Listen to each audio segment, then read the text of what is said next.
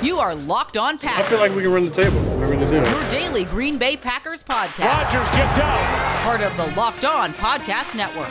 floats it. Your team Cobb, every day. touchdown!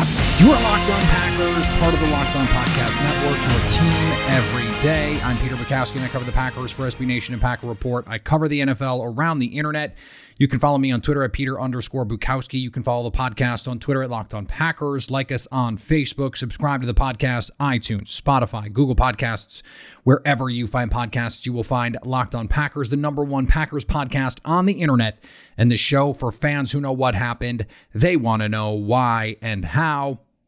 Today on the show, we're going to talk about new Packers defensive coordinator Joe Barry. And first, we are going to talk about the process by which Barry was hired, and then try and dive into what we think Joe Barry is actually going to look like as the Packers defensive coordinator. So let's start with the Packers firing Mike Pettine. And what Matt LaFleur said when he was asked about this was he felt there was a need for a change in leadership and that the way that they played in the second half of the season, the swarming to the ball and the energy and all of that stuff, that was what they needed to be every game.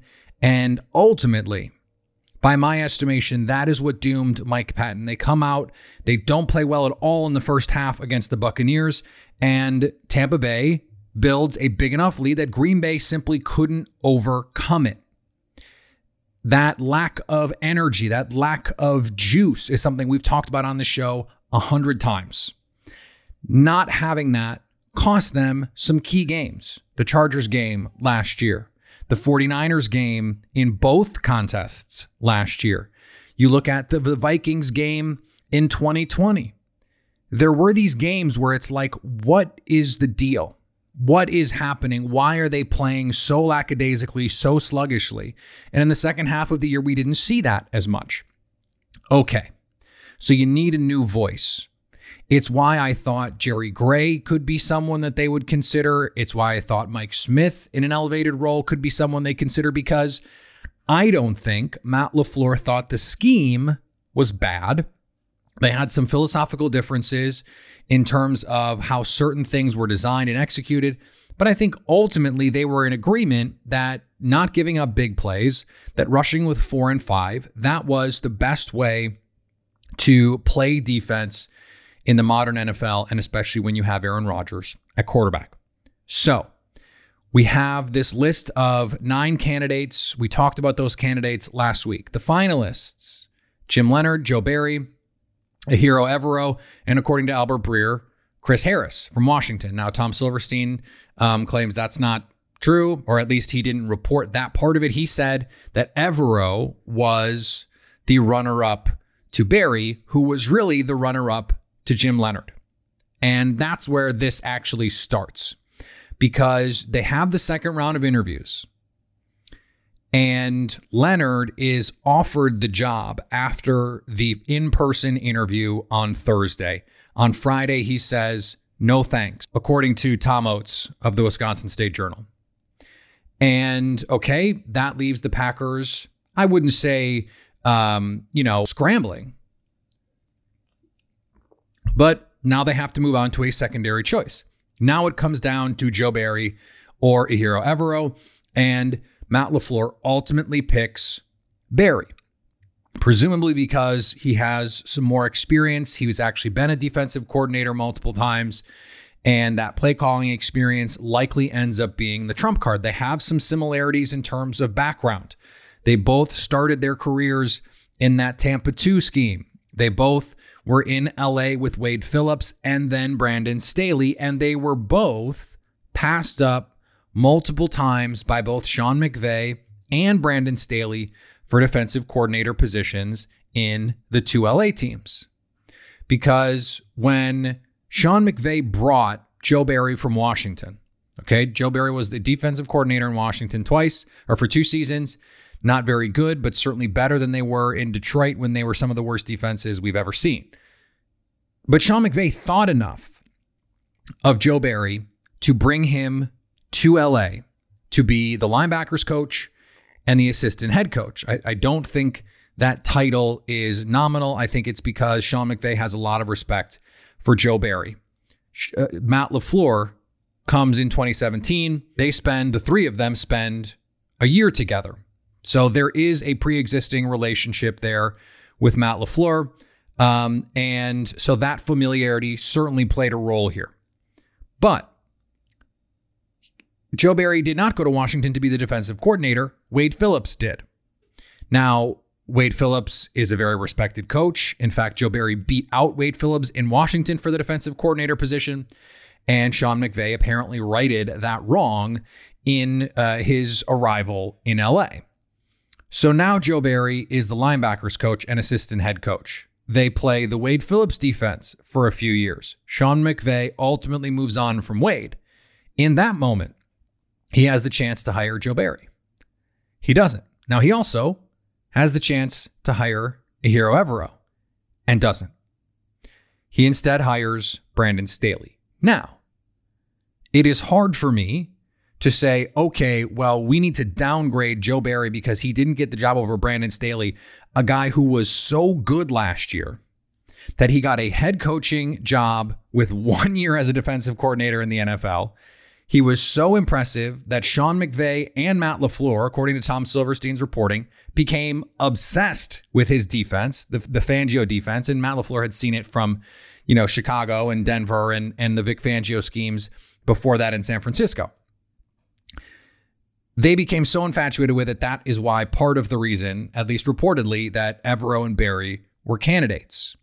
Now, okay, so if Staley is that good, we can't really be that mad that Barry didn't get the job over him. It turns out Staley is a really, really good coach. And you can't hire Brandon Staley to come in and do the thing because he's a head coach now. So you need to go find someone who you think is, you know, close to as good or as close as you can get. This is supposed to be an exhaustive search. This is supposed to be casting a wide net to ultimately pick someone that you have a pre existing relationship with, I think does cast some doubt on the legitimacy of that wide net. If the finalists were Evero and Barry and, and Leonhard, and of course, he doesn't have a pre existing relationship with Leonhard. He just, I think, thought Leonhard was the best candidate. I thought so too.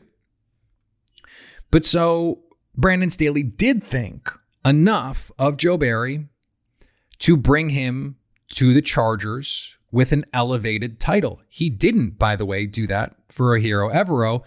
And when Sean McVay brought in Raheem Morris, he didn't elevate Ejiro Evero.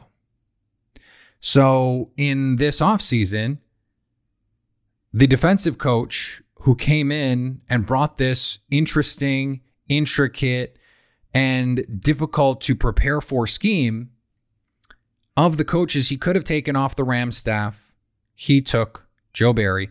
And even though he didn't make him the DC, remember, just one season in this defense for Joe Barry, he made him the passing game coordinator. Interesting, and something that I think will come up later passing game coordinator for a linebackers coach would be unique in most situations, except the way that the Rams deployed their safeties especially last season, they played a ton of sub package, and a lot of their safeties were basically linebackers. And it seems like Evero and Barry worked pretty closely on marrying those two things. Now, that's the part of this that is interesting because we can't, you know, it's difficult to parse the the impact of one versus the other.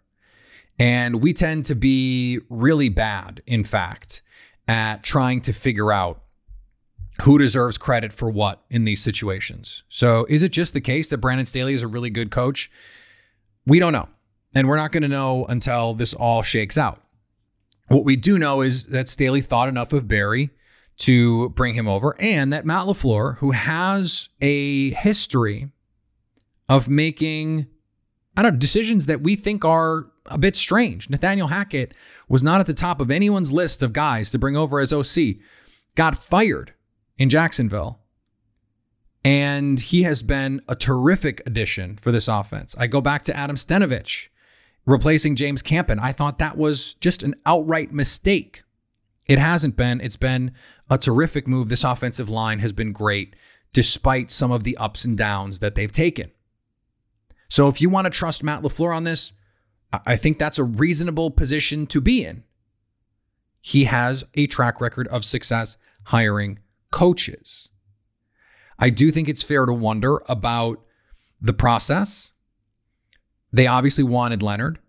So, what is it about Barry that made him stand out from the crowd with these other guys? Now, if we think, you know, someone like Ryan Nielsen was not a finalist, okay, um, then then Barry and Evero were already ahead of some of those guys that I thought would get more consideration than they got. Doesn't mean that's the right thing. Doesn't mean it's the wrong thing. It's just the thing that happened. So we are going to find out more, I think, this week when we hear from these guys about the process.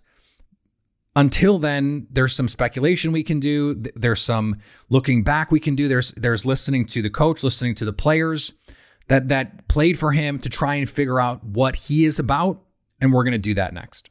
Today's episode is brought to you by our friends at Bet Online. With the Super Bowl now behind us, there's still so much to bet on. Bet Online does reality TV.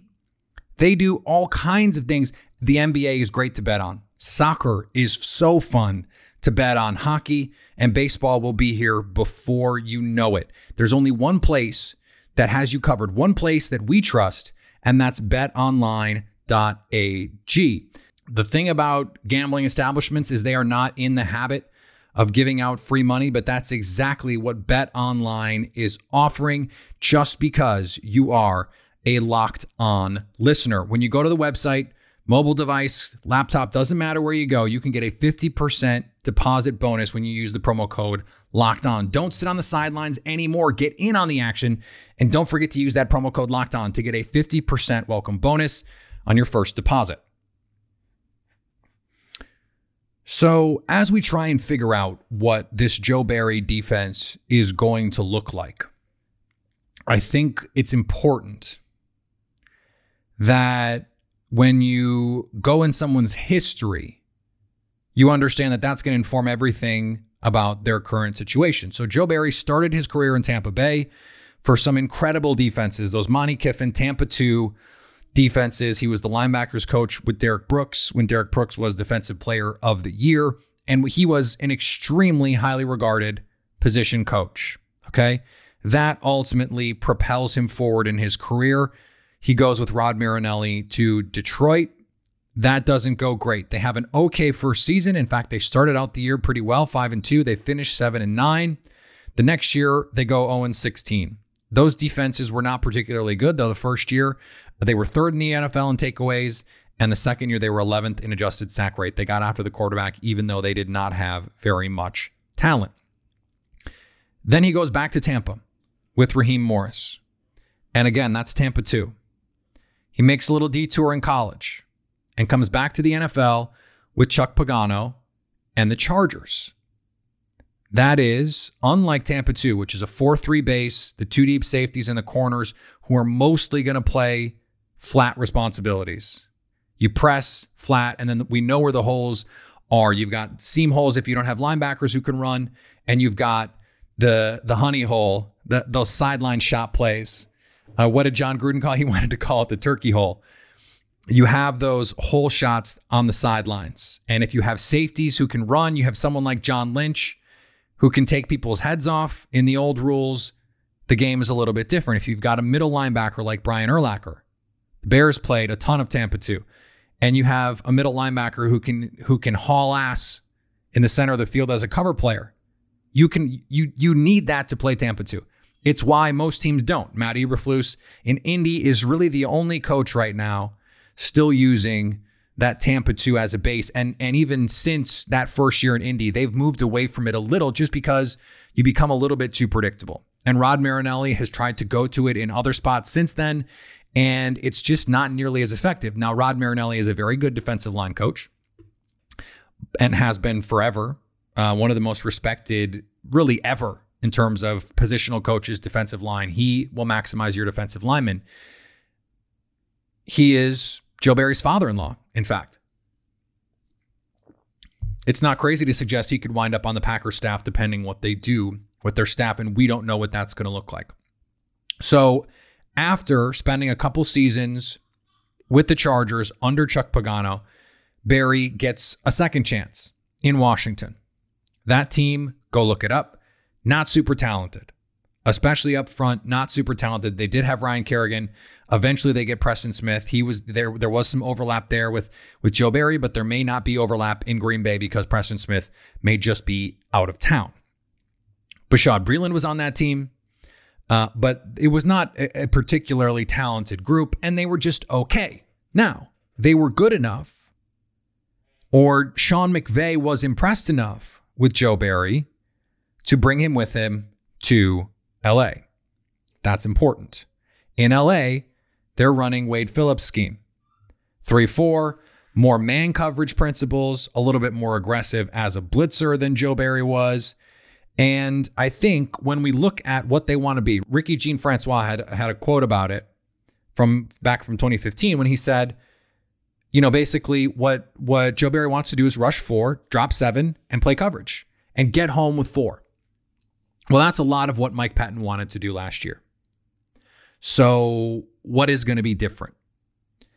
And if you're Matt LaFleur, that's a big question because there are some similarities here. And and when you look at what the Rams were with Brandon Staley, they were not as traditionally as aggressive as you would say some other teams are, but they play downhill. They play an attacking style of defense, even if they're not aggressive per se. You can play two deep safeties and attack. You can play light boxes and attack. Everything is downhill. And that's what Brandon Staley wants. Two deep safeties, fly downhill. It's why Green Bay was able to get them on some double moves and some play action stuff because those guys got to fly down, fill and replace with the linebackers and what they're doing.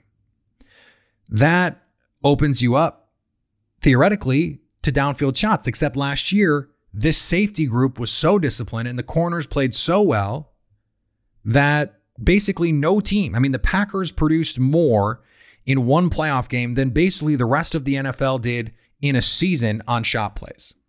When you have a great offense, that can be the equalizer that you need in these situations. That's clearly what happened with the Packers in that game.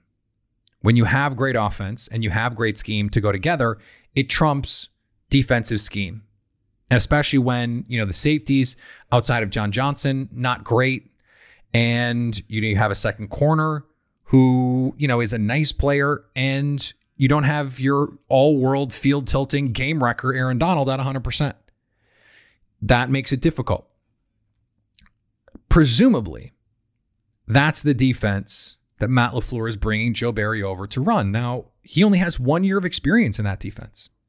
So, I don't know that we can be sure of that. Now, Tom Silverstein has reported that Matt LaFleur and, and Sean McVay are infatuated with this Vic Fangio two deep disguise look where you play a lot of quarters, you play a lot of cover three, you play a lot of cover six, and you have the flexibility. Last year, you know, Jalen Ramsey would play man and you'd play zone everywhere else. Something Dom Capers did with Charles Woodson. You can do that with Jaire Alexander. In fact, that's a great way to use Jaire Alexander when you don't have a second corner you feel great about, right? That's exactly what you can do with Josh Jackson or whoever they draft in the top 100 and whatever free agent that they pick up for cheap. That's going to be the plan there. So if that's what they want to do, that fits their personnel. You want to you want to play primarily with four and one linebacker? Green Bay did that a bunch last year. And you have Kenny Clark who can eat up multiple blocks. You have Za'Darius Smith. You've got Rashan Gary. We'll see what else they bring in there. Kingsley Keke is not the kind of block eating guy, but he is a penetrator. And and one of the things that Brandon Staley's defenses did was they would steal gaps and they would slant and they would they would run games that are that are meant to create confusion with your offense. So you're going to know what they're doing. I mean, the Rams last year 80% of the time played zone.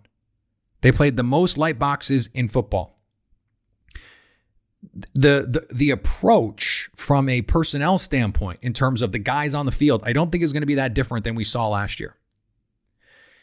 The safeties will play differently, but but Darnell Savage can do a lot of that same robber role stuff. You spin safeties, now Darnell Savage is in the middle of the field and you've got someone who can wreck your game. You spin safeties the other way. Adrian Amos comes down, and we know what he's capable of doing in the box, covering tight ends, whatever you need him to do. And then you have the speed of Darnell Savage in the middle of the field, roaming and trying to make plays that way. That's a great way to use your safeties. And this is a team that hasn't cared about linebacker, just like the Packers.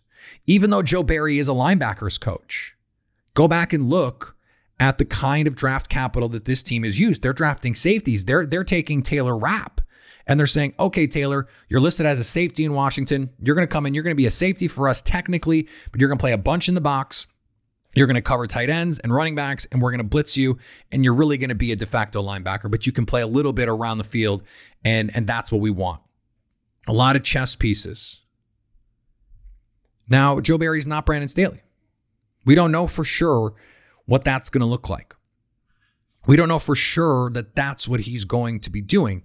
And maybe we find out at the press conference, maybe he says, this is what I'm thinking. This is what I want to be. This is who Matt and I have said we're going to be. I mean, we're going to get some clarity on all of this.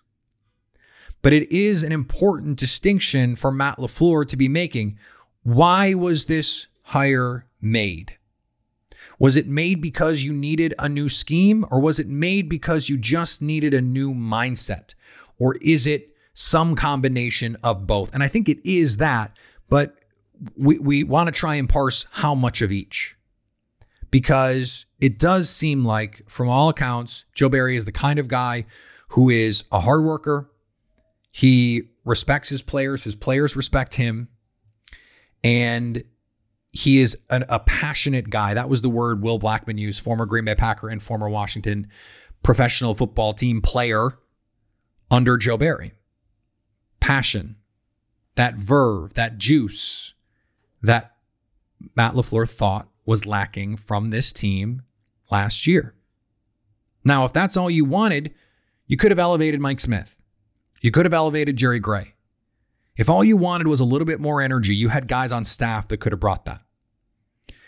My assumption, and maybe it's a faulty one, but my assumption is that he is going to bring a lot of that Fangio two deep stuff, the pre snap disguises, and the same sort of approach of a lot of sub package, try and get home with four on third and, you know, six plus. You bring an extra guy, try and create some one-on-one matchups for your guys. Green Bay has people who can win one-on-one. That's that's important too. They have guys who can win one-on-one.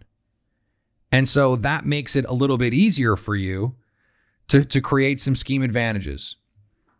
If what we're getting here is someone like Joe Barry trying to play the Fangio defense, and there are some elements, you know, of that Tampa 2 that have been adapted there that I think, you know, suit him in terms of his background. Maybe Matt LaFleur wants him to blitz a little bit more than that group did, or play a little bit more man coverage than that group did. That is something that we will not know until we see it on the field. And maybe not even then, because we know last year the Packers were not exactly what Matt LaFleur wanted them to be. I do think if you're Matt LaFleur, you're making this decision going, okay, I have a working relationship with this guy. If I say this is what I want, he's going to do it. He's going to do it because he respects me enough to know that I brought him in. Mike Pettine was a holdover, different kind of dynamic, different kind of relationship. And I, I think this is a personality fit that is better. A personality fit that says, hey, we are on the same page. We both went through the wars with Sean McVay in in his um, practices that are that are you know famously competitive, and they're going to bring the same sort of mentality and, and a cooperative mentality on the field to creating, you know, the the game plans and all the things that go into putting these things together on a, a given Sunday. Today's episode is brought to you by Built Bar. Built Bar is the best tasting protein bar ever. It's the protein bar that tastes like a candy bar new flavors. And there's there's another new flavor coming. You guys are not going to want to miss it. Caramel brownie cookies and cream german chocolate. I just had the salted caramel what is yesterday? Oh my god. You're you're going to be amazed at how how much flavor they can pack into these bars that are still low calorie, low sugar, high protein, and high fiber. And part of it, they're all covered in 100% chocolate. The other part of it is the consistency. It's not chewy, it's not grainy, it's not it's not going to like kill you to to you're not going to feel like a horse just going you're you're it's not like that. And most protein bars are like that. Built Bar is different. Go to builtbar.com now and use the promo code locked on to get a 20% off bonus. That's promo code locked on for 20% off at builtbar.com. It's worth pointing out uh, Adam Schefter tweeted yesterday that the cap is expected to be, and it's not finalized yet, expected to be in that 180 to 181 range. So a little higher than what we thought, but not much. Not enough that it's going to save, you know, the future for some of these veteran players. Preston Smith, probably still Dunzo. Christian Kirksey, probably still Dunzo. Kevin King, probably still out. And Aaron Jones, probably not going to be on the team. You know, transition tag is, you know, Ben mentioned, but all of that money counts this year. They'd have to really do some cap gymnastics to make that work. And maybe that's what you do. You tag him, give him that transition tag. It's 8 million and you try and figure out the rest. But maybe the Packers think that that money, if you if you can clear eight million under the cap, that they could find some other, you know, sets of ways. Maybe you can get some other players who combined, you know, elevate the impact relative to the loss, you know, relative to that gap between what Aaron Jones gives them and someone like AJ Dillon, or you get a rookie in there someone, you know, like, you know, I, am not saying, but, you know, Demetric Felton, someone like that. I don't know, just throwing out a name. The Packers are still going to have to do some work to get under the cap. And they're they're still not in a great position to add players. Now I think they could be in a good position to be, you know, sort of status quo with free agency and then try and add in the draft. You you bank on, you know, the return of Josiah DeGuara, an elevated role from AJ Dillon, Jace Sternberger takes a leap, maybe Rashan Gary, you know, takes a, a, jump with more playing time. If Preston Smith is cut, you add an edge in the draft and, you know, you find that veteran corner on the cheap to come in and, and maybe you have a, a team that's just as good, if not better. You're hoping that your defensive coordinator is an upgrade, although obviously open question. We don't know the deal there. Uh, so the Packers are are they have limited resources try and make this team better, but that doesn't mean they can't be better in 2021 than they were in 2020. Does it seem likely? No. But it didn't, you know, it didn't seem likely last year either. In fact, um, most people thought they got worse, not better. And yet they were, you know, just a couple plays away from the Super Bowl. Follow me on Twitter, Peter underscore Bukowski. Follow the podcast on Twitter, Locked on Packers. Like us on Facebook. Subscribe to the podcast, iTunes, Spotify, Google Podcasts, wherever you find podcasts. You will find Locked on Packers. You know what else you'll find? Locked on Today. Go check out Locked on Today. It is the must have stories and the biggest debates in sports in under 20 minutes. Go check it out. We have a lot of fun on that show. I think you will like it. And anytime you want to hit us up on the Locked On Packers fan hotline, you can do that 920 341 3775 to stay Locked On Packers.